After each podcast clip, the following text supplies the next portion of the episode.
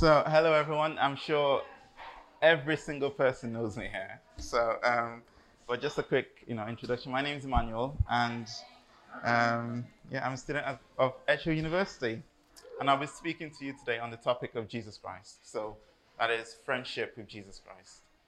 But before we start, as usual, can we uh, close our eyes for a quick prayer? So, uh, Father Lord, I thank you for today. I thank you for giving us all this opportunity to be here this evening.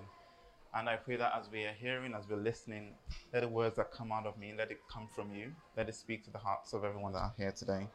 And let them hear your voice. In Jesus' name we pray. Amen. So before I get into this message, there are two questions I would like each and every one of us to think about. And the first one is, uh, think of a friend. Think of, this could be your best friend, this could be a family member, a relative. Uh, think of one quality or a trait that each of these people have that you absolutely love them, admire them for. And this could be a weird quality. Like, for example, I have a friend who absolutely loves cheese. She loves it so much, she wants her wedding cake to be cheese. All right, now think of one of these uh, friends and think of why you love them so much. Um, another friend of mine loves dad jokes, and they can insert a dad joke into any conversation. All right, and sometimes it's not even relevant at all, but they're so funny, you just can't help but laughing. Right? Um, the second question, if you've, if, have you all thought of a, of a person and the quality that they have? Yeah? Okay. The second question, think back to your first week of university. Think back to your first month of university. Think about the friendships you made, the people you met. Think about the societies you joined. Think about the groups you joined that you thought, you know, I would make good friends here.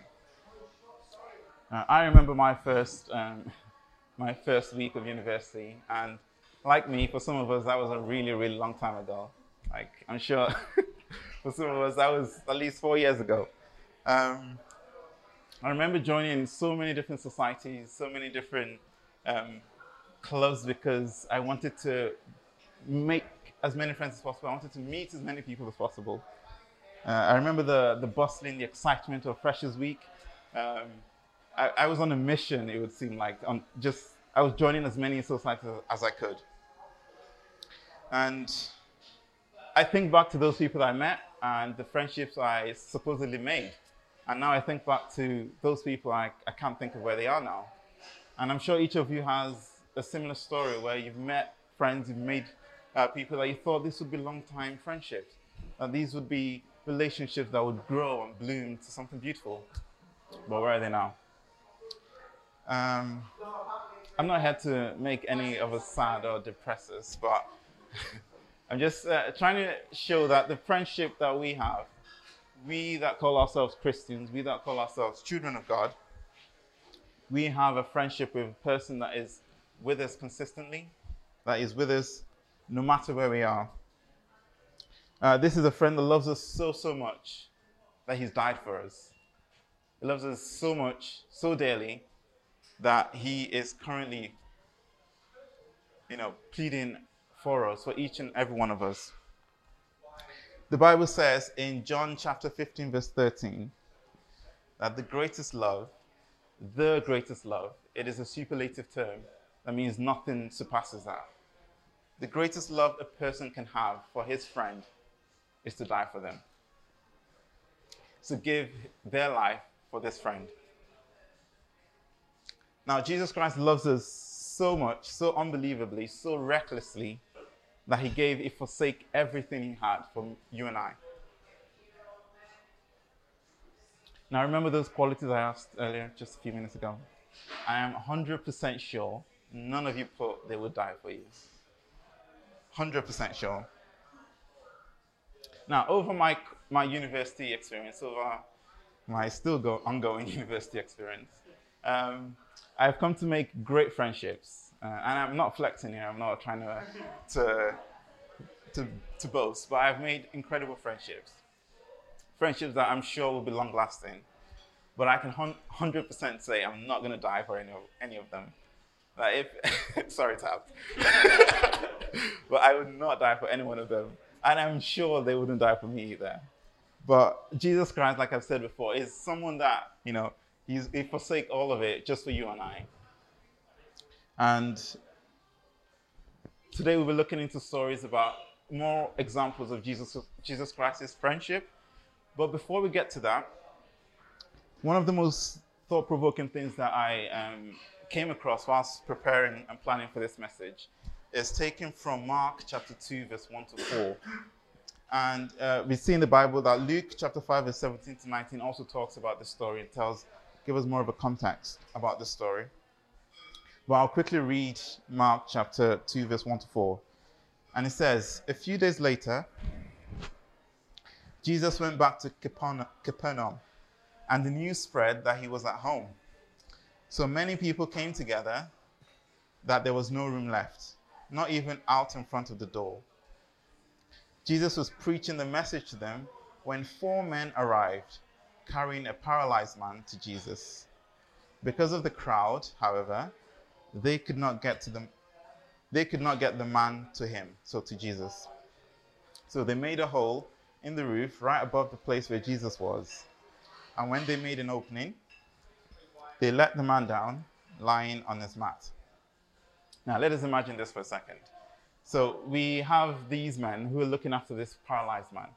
And they, back in those times, obviously, if you're paralyzed, you need someone to transport you from places to places. Now, these men, these friends, that is their role. They carry this man wherever he needs to go, wherever he's going. Now, they hear that, you know, there is this man that can heal their friend.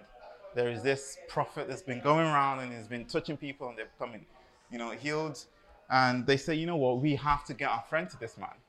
They get it, they put it in their mind, they become determined that we need to get our friend healed. So they set off on a journey. All right, we're gonna, we're gonna heal our friend. The Bible doesn't tell us how long this journey was. We don't know, it could have been hours, it could have been days for all we know. But they are carrying their friend all the way to Jesus. Now, They they get to this place, and there's a massive crowd of people, all right? And this is, I, I was thinking about this story, and this is the point where I would say to myself, all right, I've done all I can, all right? I've carried you this far. I physically cannot. My muscles are, I might be strong, but my muscles are not, they're not, they can't do anymore, right? And I would say, okay, I give up. This is, it's you now.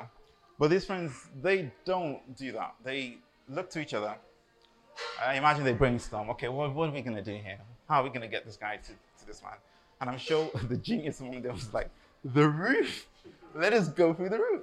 So um, I can also imagine that they get there because I'm sure the roof is not easy. Getting to the roof isn't easy carrying someone. So with a test of strength, they get this man to the roof and they're like, okay, the, Jesus Christ is in there. We're out here. How are we going to get this our friend to him? And they start digging and they start digging and they start digging. Now, I'm just gonna make it a bit closer to home. Now, imagine four friends have said, we need to hear Emmanuel speak this night. We must hear him speak. And it's like they, they make it in their mind, they get determined that we must see Emmanuel speak. And they get to Ormskirk Town and there's an impromptu Harry Styles concert and they cannot get to me. And they think, how are we going to get to Emmanuel? We need to hear him speak.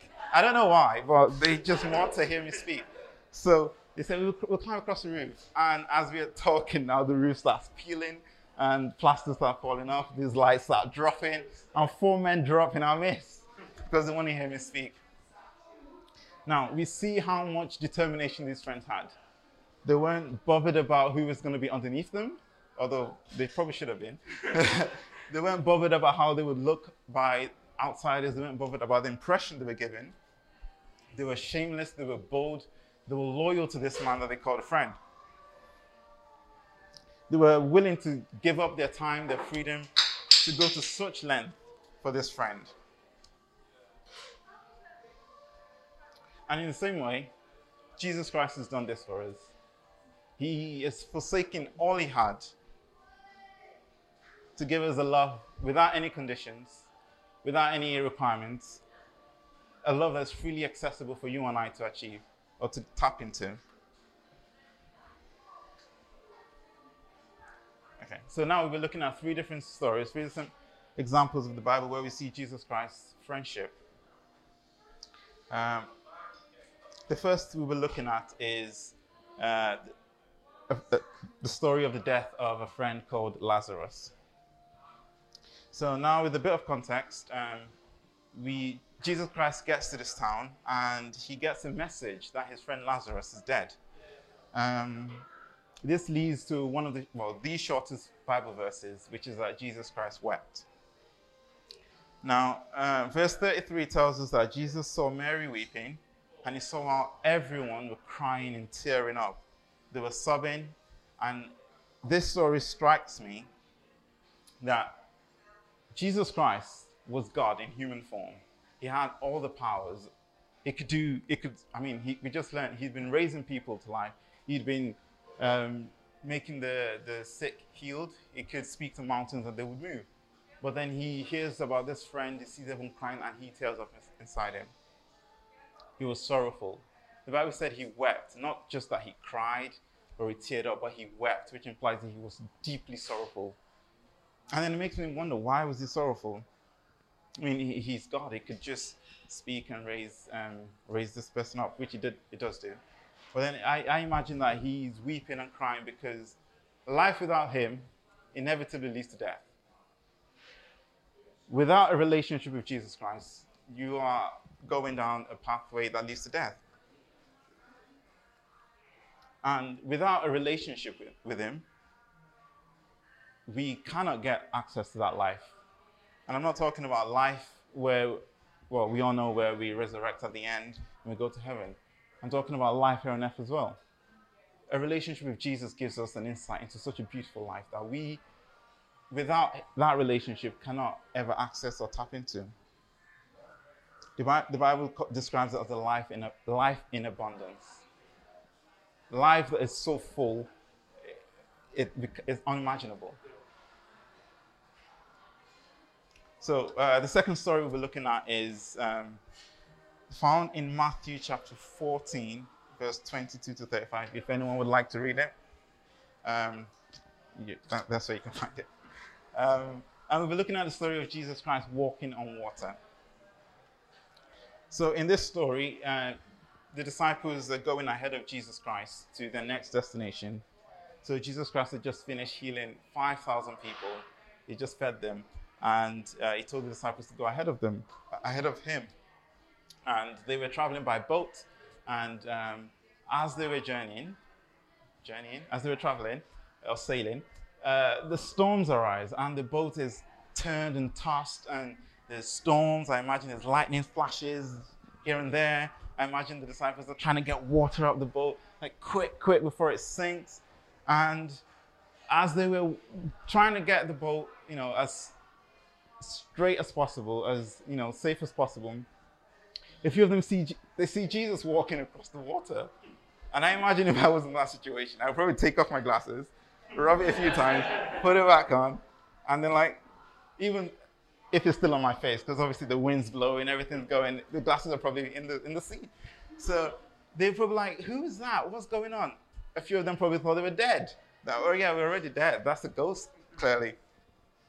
Um, but no, they saw Jesus. And after Peter gets over the shock that it is actually Jesus walking on water, he says to Jesus, ask me to come upon this water.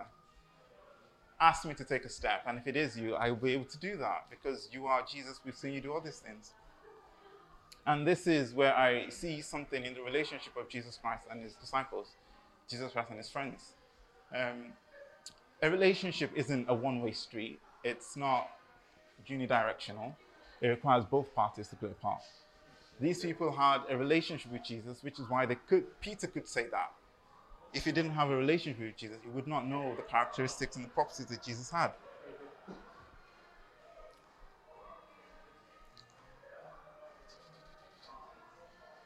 So, I cannot have a relationship with any one of you without trying to spend time with you, trying to, you know, put in my part. Jesus Christ has already done his part. He has died on the cross for us.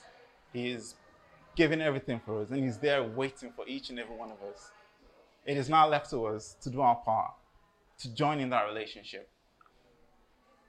There's a saying that you cannot take uh, a horse, uh, you can only take a horse to the well, you can't force it to drink. Now, Jesus Christ is waiting for us, waiting for each and every one of us to put in our part into it. He's ready for you to come to him genuinely, wholeheartedly, with a contrite heart. One of the things that this story shows is that a relationship with Jesus is not necessarily an easy one. Um, it's not a relationship that we can will be completely comfortable in. There are going to be moments of uncomfortability. There are going to be moments of challenges where we're faced with things that we think are impossible, but then we have to take that step because we got, um, because we we believe in him and we have him by our side. There are going to be times where we feel that he's asking the impossible of us.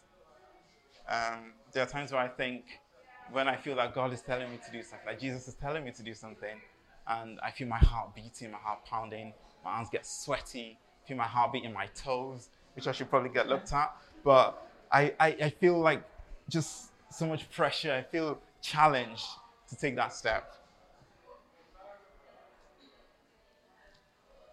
I have mental debates, is this Jesus Christ speaking? Is this me just thinking? Uh, what if it's not Jesus and I'm wrong? What's going to happen?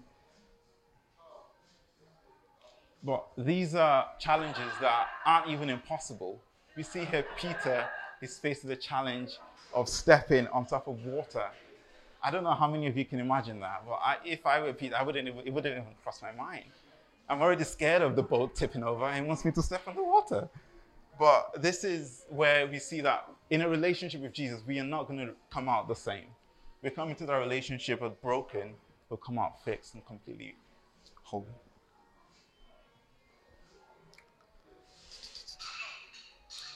And we'll be looking at the last and final story, which is where Jesus Christ is um, reassuring his disciples. And he says to them in John chapter fifteen, verse eighteen, he says, "When I go, you will not be left alone. I will come back to you." And in verse twenty-six of that same verse, he says, of that same chapter, he says to them again, "The Helper, the Holy Spirit, whom the Father will send in my name, will teach you everything and make you remember all that I have told you." Now, Jesus Christ is leaving. He's been with the disciples for uh, three and a half years, and he tells them that I'm no longer going to be of this world. I'm going to be going back to my Father in heaven. And I'm going to leave you. And it, it, it, it reminds me of, you know, losing a friend, or, you know, going to university, how you have to separate, to be separated from your friend. And um, you're thinking, oh, you would probably never see them again. The world's going to end. Um, but here Jesus Christ, as he's leaving, he reassures them that we wouldn't be left alone. He is reassuring each and every one of us that we are not alone. He ensures that we wouldn't be left to navigate this world without a helper, without a guide, without a comforter, without someone that can reveal the secret things, and without someone that can empower us to do those difficult and challenging things that may seem impossible for us to do. Um, one of the things, that, one of the sayings that I've heard is that Jesus Christ leaving is the best thing that could happen to us as Christians, because without that, we could not have the Holy Spirit to dwell within us. And uh, an analogy of the Holy Spirit that comes to me is that um, if you think of uh, washing up liquid, if you think of soap or a solution, um, we know we know the potentials of this soap. We know that it can be used to clean. It can be used to make beautiful things like a lava lamp. I've never made one of those, but I would so love to do. But we know it can be used to make amazing, beautiful things. It can create, um, it can create clean things. But until it is used, until someone makes an intentional action, until someone says, I need to deliberately make this thing clean, that soap is just there, it's left and useless. That soap is left without any purpose and it is completely useless. But when we decide then to use that, we decide to then take a step, we can create wonderful things that can bring joy to people, like bubbles. And um, we have that access to the Holy Spirit. Through that relationship with Jesus, we have that access. We can be used to create wonderful things. We can be used to do beautiful things, to change the lives of people in amazing ways. Through the Holy Spirit, healings can be achieved. Life has a beautiful purpose, has a meaning. Addictions can be broken. And all of this can be achieved through that relationship with Jesus Christ. There, there is a song that many of us know and might be sung later on. Uh, it is called "What a Friend We Have in Jesus." And it, this song talks about going through the difficulties that life may bring our way and the challenges that we may face, that if we take all of this to Jesus, it will be sorted out. And, and there's a part of that that, um, that really struck out to me. Uh, the line was, "Do your friends despise and forsake you?" And it says, "Take it to the Lord in prayer." Now, I'm sure if your friends or the people you call your friends despised you and forsook you, they wouldn't really be your friends, would they? But sometimes that is the reality that people are facing. And they feel that the, you know, relationships or the people that they call their friends have broken their trust, or they have... Um, They have disrespected them or done the, these sort of things to them. But Jesus Christ cannot ever break our trust. He is someone that is one hundred percent reliable, one hundred percent dependable. And like I said before, it's not going to be easy, but he's always there. And just like in the story I read earlier, it was by Peter's side, standing there with him. And just as we go through those difficulties, he's by our side, standing there with us and walking th- through it with us.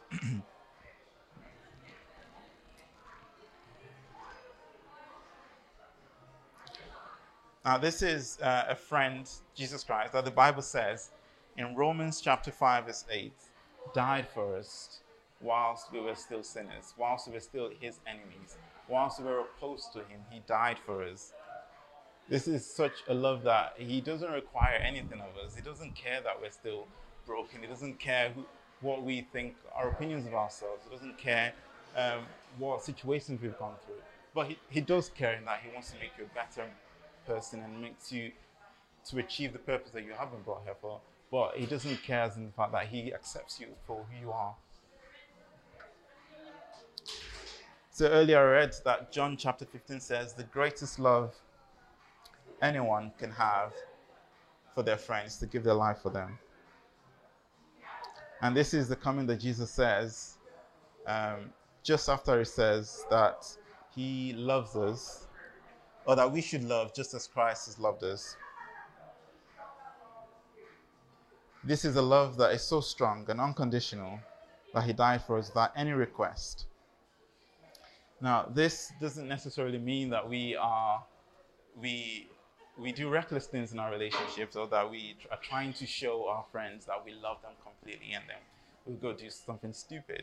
No, but it shows that we sometimes might need to put other people ahead of us. We might need to You just do something that may inconvenience us a, bit, a little, just to make sure that our friends are having a better time. And it also displays or shows the unconditional love that Jesus Christ had for us.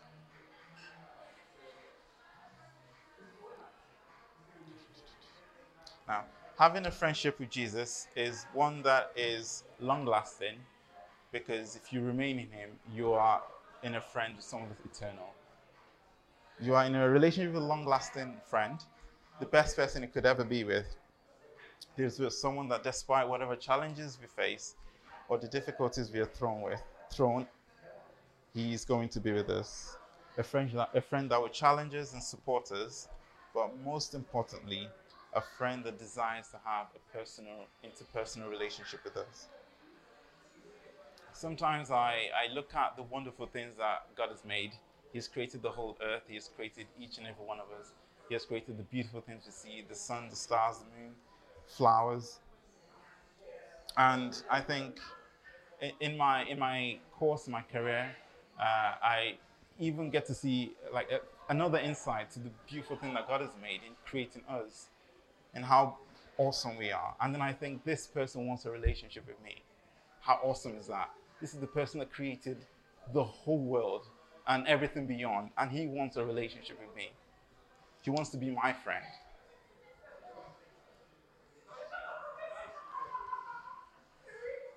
So, uh, just as uh, we're rounding up now,